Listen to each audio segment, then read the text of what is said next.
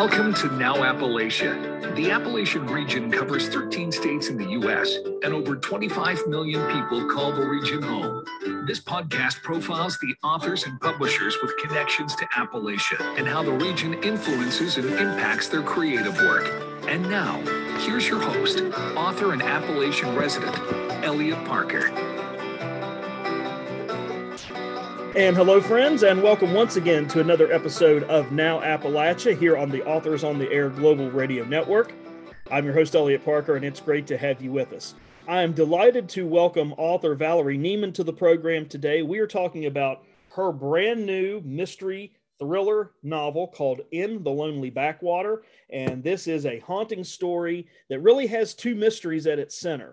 It's sort of this uh, engrossing whodunit, a traditional mystery, but also focusing on a very enigmatic uh, young woman who has a significant role in trying to solve what happened in this story. And her name is Maggie Warshauer. And I'm delighted to uh, talk about her in just a minute as well. And Maggie is a budding scientist. She's sort of this keen observer of the natural world, and she fits in beautifully and heavily to Valerie Nieman's story called In the Lonely Backwater. We welcome Valerie to the program today. She is an author uh, of not only this book, but also her recent book prior to this one was called To the Bones. She's also the author of three earlier novels, a short fiction collection, and three poetry books. Her award winning poetry and short prose has been published uh, both nationally and internationally, and she has also held state and NEA creative writing fellowships.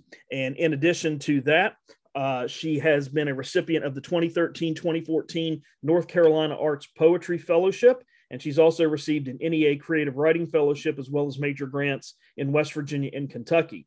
Her writing, her writing awards and publishing awards also include uh, the Greg Grummer, Nazim Hikmet, and Byron Herbert Reece Poetry Prizes. She graduated from West Virginia University and Queen's University of Charlotte. She's a former professor, now retired, and journalist, now retired, and she now teaches creative writing at conferences and venues such as the John C. Campbell Folk School. And it is my pleasure to welcome to the program today to talk to us about her brand new book, uh, Valerie Nieman. Val, it's good to have you with us. Thanks for joining us today.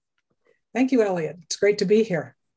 Uh, so many things I want to talk to you about this book because uh, there's just so much going on here and just such wonderful storytelling and fantastic characters. But I wanted to ask you one question first because I know this factors in significantly uh, to your writing, and that is kind of what you did in your previous life. You served as a, uh, reporter in uh, some West in West Virginia, working for uh, some newspapers, and, and your beat was kind of the cops and courts beat and uh, you were involved in sort of going down there. That was your beat, interviewing detectives, covering cases, covering what went on uh, with police and law enforcement in the court system.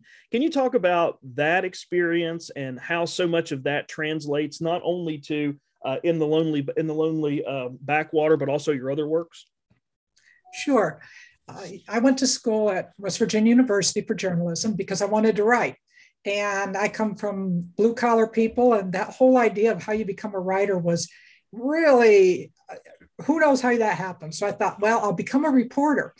And I did. And I'm so glad I did because it gave me first entree to places I wouldn't otherwise have, have been able to go and put me into uh, connection with people that, again, I might not have known these people. Uh, whether it's a, a, person being hauled in down at the police station or uh, uh, riding with the governor in his limo, which happened one time. Thank you, Jay Rockefeller, for your kindness. Uh, it was a pouring rainstorm, and uh, so I, I, was I was able to really uh, broaden my horizons and have a lot of experiences that I wouldn't have had. Being a police reporter, I really loved out of all my beats, and I had many because if you work at a small newspaper, you kind of do everything. And I like the police the best because it's so immediate, raw human emotion. Um, firefighters trying to save a woman's little dog and giving it, you know, oxygen, and she's crying. I mean, you're right there where things are happening, amid the the, welter of human emotion. Uh, I, I learned a great deal, and I enjoyed writing those stories. I think they're the most compelling. Um, whether it's a, a, murder or it's something that's kind of a, a funny little story. People always read the uh, police beat stories. which I can't say for when I was covering zoning commission. So. yeah, they want to see if there's anybody in there that they know that has been arrested that they're not so sure about. Um, I imagine what was interesting too about that beat Val is that everything there had really happened or was really going on. And I imagine you had to have some moments as a reporter thinking, my goodness, this is better, wanting to be a writer. This is better than any fiction I could come up with. You know, th- this court case, this hearing, this trial, this investigation, what someone has done to someone else for these reasons had to be better than anything you could probably come up with on your own. I mean, I, I found that way writing mysteries and thrillers myself is that, you know, when you look for inspiration out there for, for stories in your, in your work, the stuff that goes on in real life is so much better than anything you could make up. And did you find that to be true in a lot of the cases you were covering? Oh yeah, uh, you know, it just makes me think of tons of of, of incidents. Uh, but I think that as a reporter and a writer, yeah, I was doing the factual stuff during the day, but all of this other stuff was just kind of percolating into my mind. I didn't start out writing crime and mystery novels. I started out science fiction but it was always there. And the last three books have been all in that in somewhere in that form. And i was able to call up memories of you know what it smelled like at the courthouse and uh, uh, how the the detectives worked a scene. It was it was uh, part of my dna i mean i did it for 20 some years.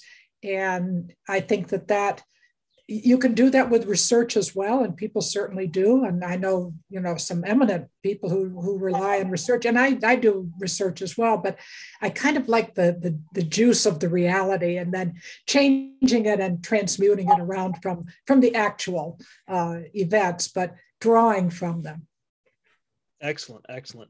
As we look at your book, it's just a terrific story, and we've got just some, some, wonderful characters in here that we'll touch on in just a second. But one of the things I loved about this book, In the Lonely Backwater, uh, and your other books uh, as well, including uh, To the Bones, is that you, you do such a wonderful job at setting and establishing setting and making these places come to life.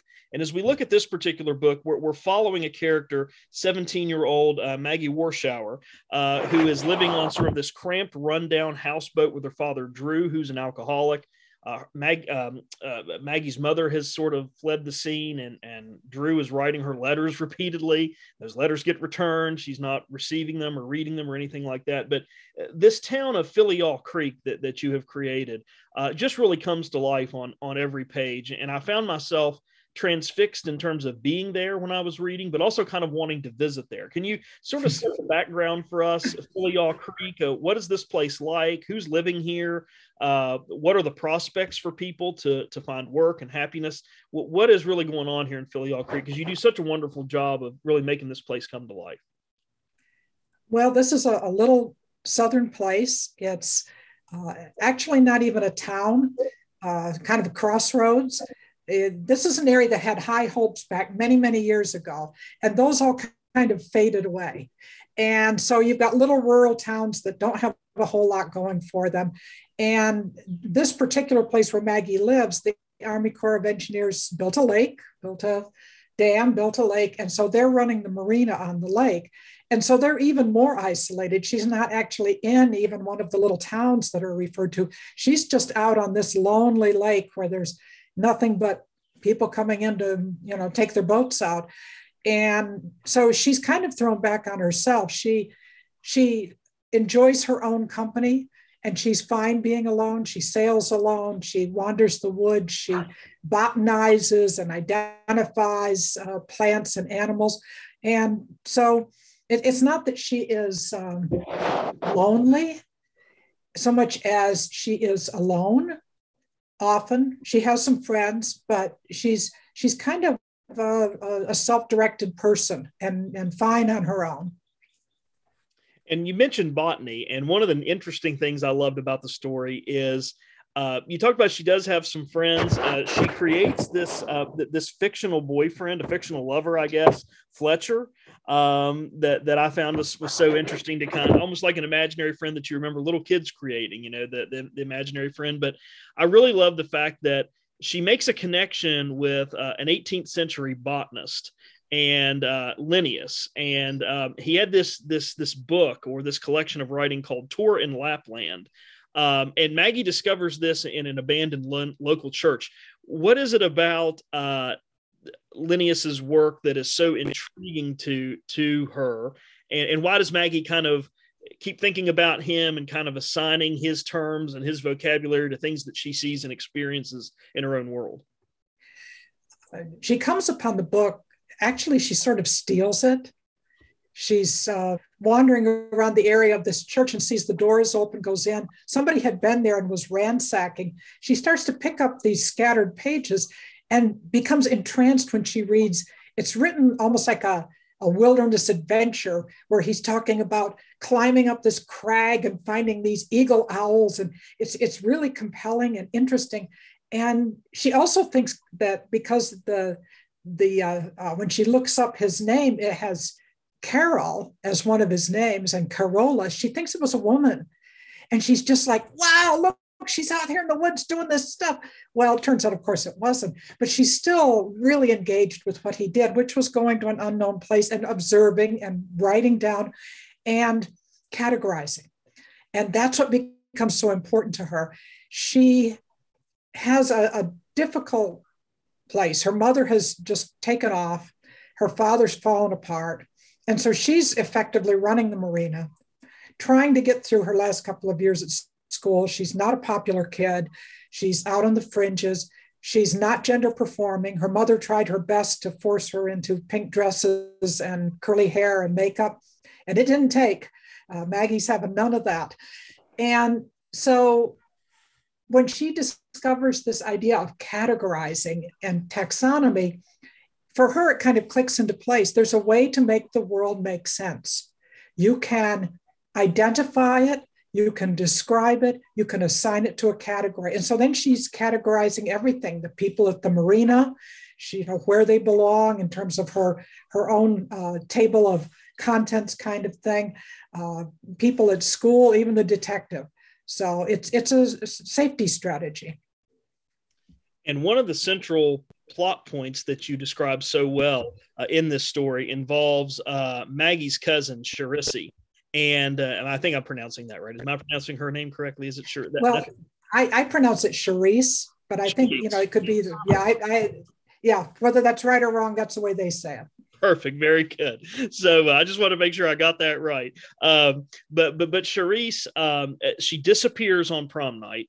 Maggie's cousin does. Uh, she'd been assaulted by her date to the prom earlier, uh, and then later she turns up dead on the houseboat at the marina where Maggie and Drew, her father, have been living and working. Uh, but prior to all of that, um, you established that that Charisse and Maggie are almost opposites of each other. Charisse is pretty and popular, where Maggie is is not so much and more reserved and sort of an outcast. Uh, but Charisse and Maggie, prior to all this, had had an argument and a little bit of a, a breaking up of their relationship, both uh, in person and online. Can you talk a little bit about that? What is it that led to their spat and how that factors into uh, what we see happen later on when uh, Charisse shows up dead? Um, well, this is a small rural school that draws in people from a wide area, but having gone to such a small rural school, I know that you you really can't escape the other members of your class and your group because it's there aren't that many of them. Charisse is her cousin, so it's constantly this comparison of you know these two young women, and she just doesn't like Charisse very much. Uh, she's well to do, she's pretty, she's all of these things. And, and Charisse taunts her for all of the things that, that Maggie is not. And it finally comes to um, some physical altercation and some social media altercation, where there are accusations flying back and forth. And Maggie says something fairly ugly uh, in print, online. So that establishes, you know, when she shows up dead, uh, kind of got it right there. You know, this happened and this is what you said. Valerie Nieman is our guest here today on this episode of Now Appalachia. We're talking to her about her brand new, outstanding thriller novel. It's called In the Lonely Backwater. And we'll come back to that uh, in just a second, Val. But uh, I wanted to uh, ask you just a couple questions, uh, uh, sort of related to, to the to the writing life and and your experiences writing this book. I know that you had said in an interview that I read, or or an article that you had written, that this book took you a couple years to to get finished or to get through. Um, why was that? Is, is this something that you kind of came back to in between other projects, or did it just take it this long, take you that long to get the story right? What what made it such a, a long process, and was it difficult to stay committed to it as you started thinking about maybe other projects? Well, it actually took ten years.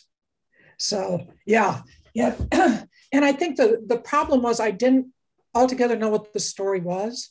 I had scattered notes and ideas that sort of had a character like Maggie. And I had a, another murder mystery kind of idea. And these things were just kind of floating around and not gelling. Uh, then I started writing it and I was feeling my way. I didn't have it laid down exactly what was going to happen. It was not outlined like that. I, I had some direction, but things kept popping up uh, things like Drexel Van became much more important than he had been originally. So it took about 10 years and a lot of reworking, especially the ending. I had many good readers who just kept pushing me and said, It's not there yet. It's not there yet. So uh, I thought I had finished it in uh, 2012. And then after that, continued to do revisions and rewriting, and it was accepted for publication in 2020. So, eight years between when I thought it was finished and when it actually uh, is appearing, and about 10 years before that of, of, you know, working toward it before it actually started to, to coalesce. And I know that you've written, as we mentioned a moment ago, uh, a couple of other outstanding books. To the Bones was your book prior to this one. One book that I, I read of yours recently that I really loved was Blood Clay uh, which was a crime novel that was set in North Carolina, where, where you lived and taught. Um, that one's a little interesting and a little different from I think your other two because I think the police and their involvement is a little less as opposed to uh, uh, the other two books. Um, but I love that story because it involves sort of a, a death that occurs by a dog mauling uh, or dog attack, and that kind of divides th- this rural community. Um, w- was that book in some ways easier or more difficult to write without sort of the the detective police procedural aspect to it or did you know going all along when you when you set up blood clay i was going to leave that out and just focus more on on the people mm-hmm. involved? How, how did you set that up? Because i love that it was it was similar to what you've done with your other two novels but also different too. That one was actually easier. Uh, in some ways uh, i i was not working so much with plot as in a mystery. Uh, I was working more with what happens to people when something like this happens. And I was started down that path. I just had been fascinated with these stories of dog mauling, and they just were compelling and drawing me in. And I really didn't know why. Uh, eventually, I did come to uh, recover a memory from when I was young of um, an incident where dogs were literally they gathered up the, hun- the farmers and the hunters in the region where I lived, and they went on a an expedition to wipe out these wild dogs because they had uh, threatened people and killed animals and stuff. And I remember, you know, I was just a little child with a picture of these dogs uh, that had been shot. It was pretty gruesome. Uh, so that one was more about just the characters rather than, uh, a, a, as you say, police procedure. Um, and then uh, when I did To the Bones, that one I actually did plot out because I was working with a lot of um, braiding genre. And so I thought, oh, okay, you better have a very standard plot line and know where you're going on this one. And so that one was written very quickly because I was following a path instead of poking around in the dark. And, uh, and I wrote that while I was, you know, uh, sending this around and still revising it. So yeah, they they all kind of came together in that period. Excellent, very good. And so uh, I know you've got three novels. We just talked about the the three just a moment ago, but you've also written uh, uh, some short story collections and uh, uh, some award winning poetry collections. Do you have a genre now that you've kind of had publication, a lot of award winning success in all three genres? Is there one that's a favorite for you? Is there one that, uh, if I was to say, all right, Val Nieman, you've got to start a new project tomorrow, would you pick up one genre and start a project as opposed to the other, or do they all feed off of each other? H- how does that work? What, what is your favorite? What is sort of your, your fallback number one uh, that you like writing in as a writer? And I know uh, that's a fair question. uh, well, I, I, am a problematic writer because I, I just write as the material comes, as the story comes. I started out as a poet. I've always been a poet. I am working on putting together my fourth book now. So I guess I've been a poet throughout. I've been a lot of other things when it comes to fiction. And I think right now, what I'm working on, I, I actually am working on a, a, sequel to To the Bones uh, to pull together. You know, I kind of left a breadcrumb in there, and now I want to finish up the story. And so I'm working on that. And uh, I don't know where I'll go next. Uh, actually, I'm kind of playing around with a historical. So, yeah, something new. Sounds great. Valerie Nieman, we're speaking with her today here on Now Appalachia. She is our guest, and we're talking about her writing career and, most importantly, and most recently, her new book. It's called In the Lonely Backwater. And uh, Val, I had to ask you about another character who I love and sort of set up uh, what happens uh, with uh, Charisse and, and what happens to her and sort of the circumstances surrounding this. But uh, another character that you introduced, and you mentioned him a moment ago, um, uh, is Detective Van. And uh, I, I, loved him as a character.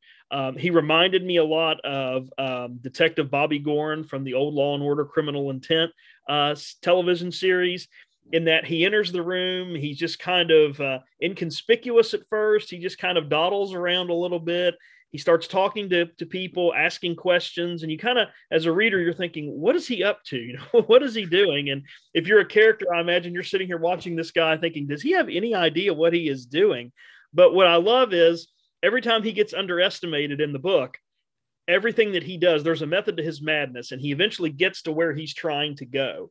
Um, can you talk to us a little bit about creating him and if he was based on someone you knew from your time as a police and courts reporter, or is this someone that you'd always wanted to write in terms of a detective? I just loved his character. I just love the way um, he does things and the way he interacts with Maggie and kind of Maggie's response and how she views him and reflects him. How did he come together? Well, um, I love Drexel Van too, and I didn't know he was going to be as important and as um, a deep a character as he became. He, he sort of uh, started to take over in a certain way uh, that I, I, hadn't anticipated. I think there's there's kind of two traditions of detectives. You have the ones who are smarter than everybody else, like Sherlock Holmes and uh, uh, Poirot. That you know everybody knows they're the master detective, and then you have the ones in the tradition of Columbo, who everybody underestimates. I mean, you know, he's just sort of like uh, like on the Law and Order, bumbling around in his dirty raincoat and you know looking like he's got not a clue what he's doing, and so Van is is kind of in that uh, tradition. He is a, a rural sheriff's department detective, and he's very very low key he he doesn't come in and act like hey i'm the detective look at me he's he's just very low key, and he doesn't intimidate or threaten or do any of that kind of uh, stuff. He gets you to trust him. He he talks to you. He he commiserates, and gradually things are pulled out. And so for Maggie, he's really she refers to him a couple of times as dangerous because he's very smart, but everybody underestimates him. And it's so easy to be lulled into talking to him and talking and saying things that you don't want to say. And Maggie has quite a number of secrets. So. And you know, you mentioned earlier how Maggie sort of classifies everything uh, based on uh, her experiences uh, with, with Linnaeus's work. And I, I just jotted down a, statement or two that she says about Detective Van, and she she she calls him a fishing boat, a small one from Sears, not on a slip, but parked on the monthly lot. Plain aluminum John boat with a little outboard. So clearly, she doesn't think that this is uh, uh, the stellar one hundred fifty thousand dollar boat that's going to be the uh, the jewel of the river, uh, uh, so to speak, as it comes in. But you know what I love about what you do with their relationship is is that you know she she's wary of him uh, to some degree, but we come to find out as as they talk more and as their paths interact he's really the most stable and consistent presence that she has in her life, despite the fact he's he's here to find out to find out what happened to Charisse. You know, he's sort of the the anchor of her life. and she's got all this chaos going on around her, both in her her personal life and family life and school life. But but he's kind of in a in an odd way, sort of the the center of her uh, uh of her existence. And I loved how you how you bridged those two characters together.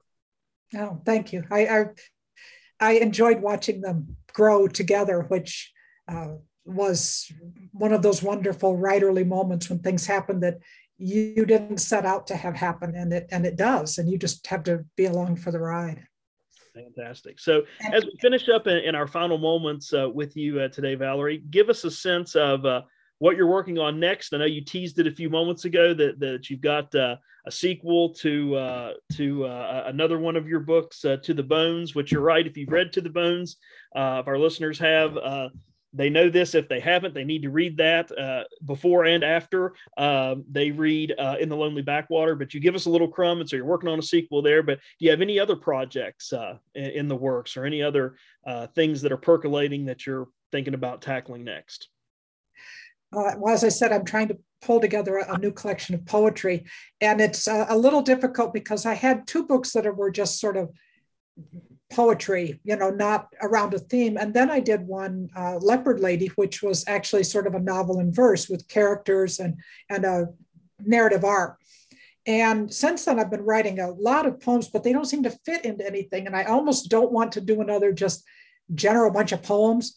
Uh, I'm trying to figure out what the thread is and how I'm going to tie them together. So I'm working on that, and uh, and I am working on the To the Bone sequel um, because at the end of that book, you think the, the bad guy, Kavanaugh's been, you know, dealt with.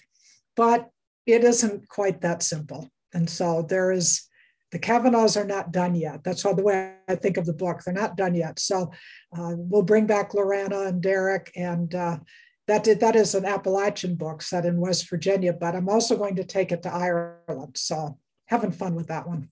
Oh, sounds like a lot of fun. So, in our final moments with you, Val, if uh, anybody wants to uh, reach out to you to uh, talk to you about uh, this book in the Lonely Backwater or your other works or other things that, that you're doing with writing or appearances or anything like that, where can they find you, first of all? And then how can they get copies of In the Lonely Backwater when it's available?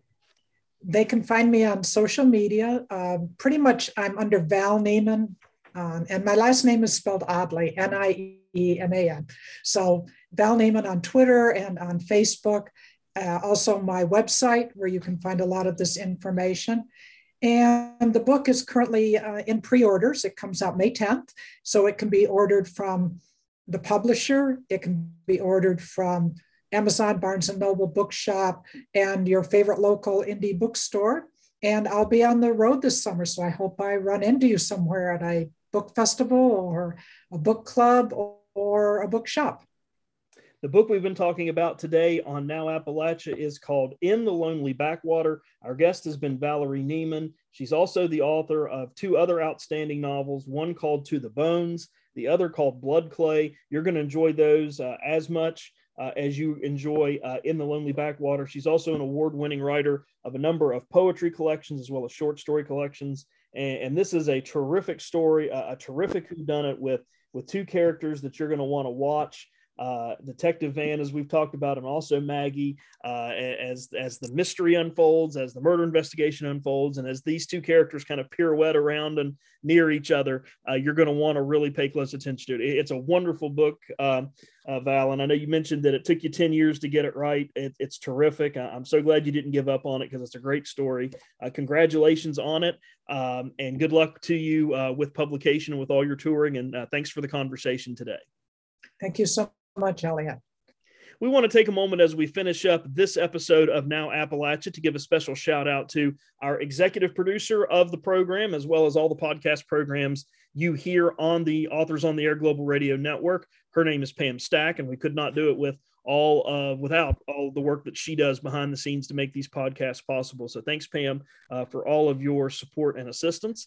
We also want to remind you that this is a copyrighted podcast that is owned and operated by the Authors on the Air Global Radio Network.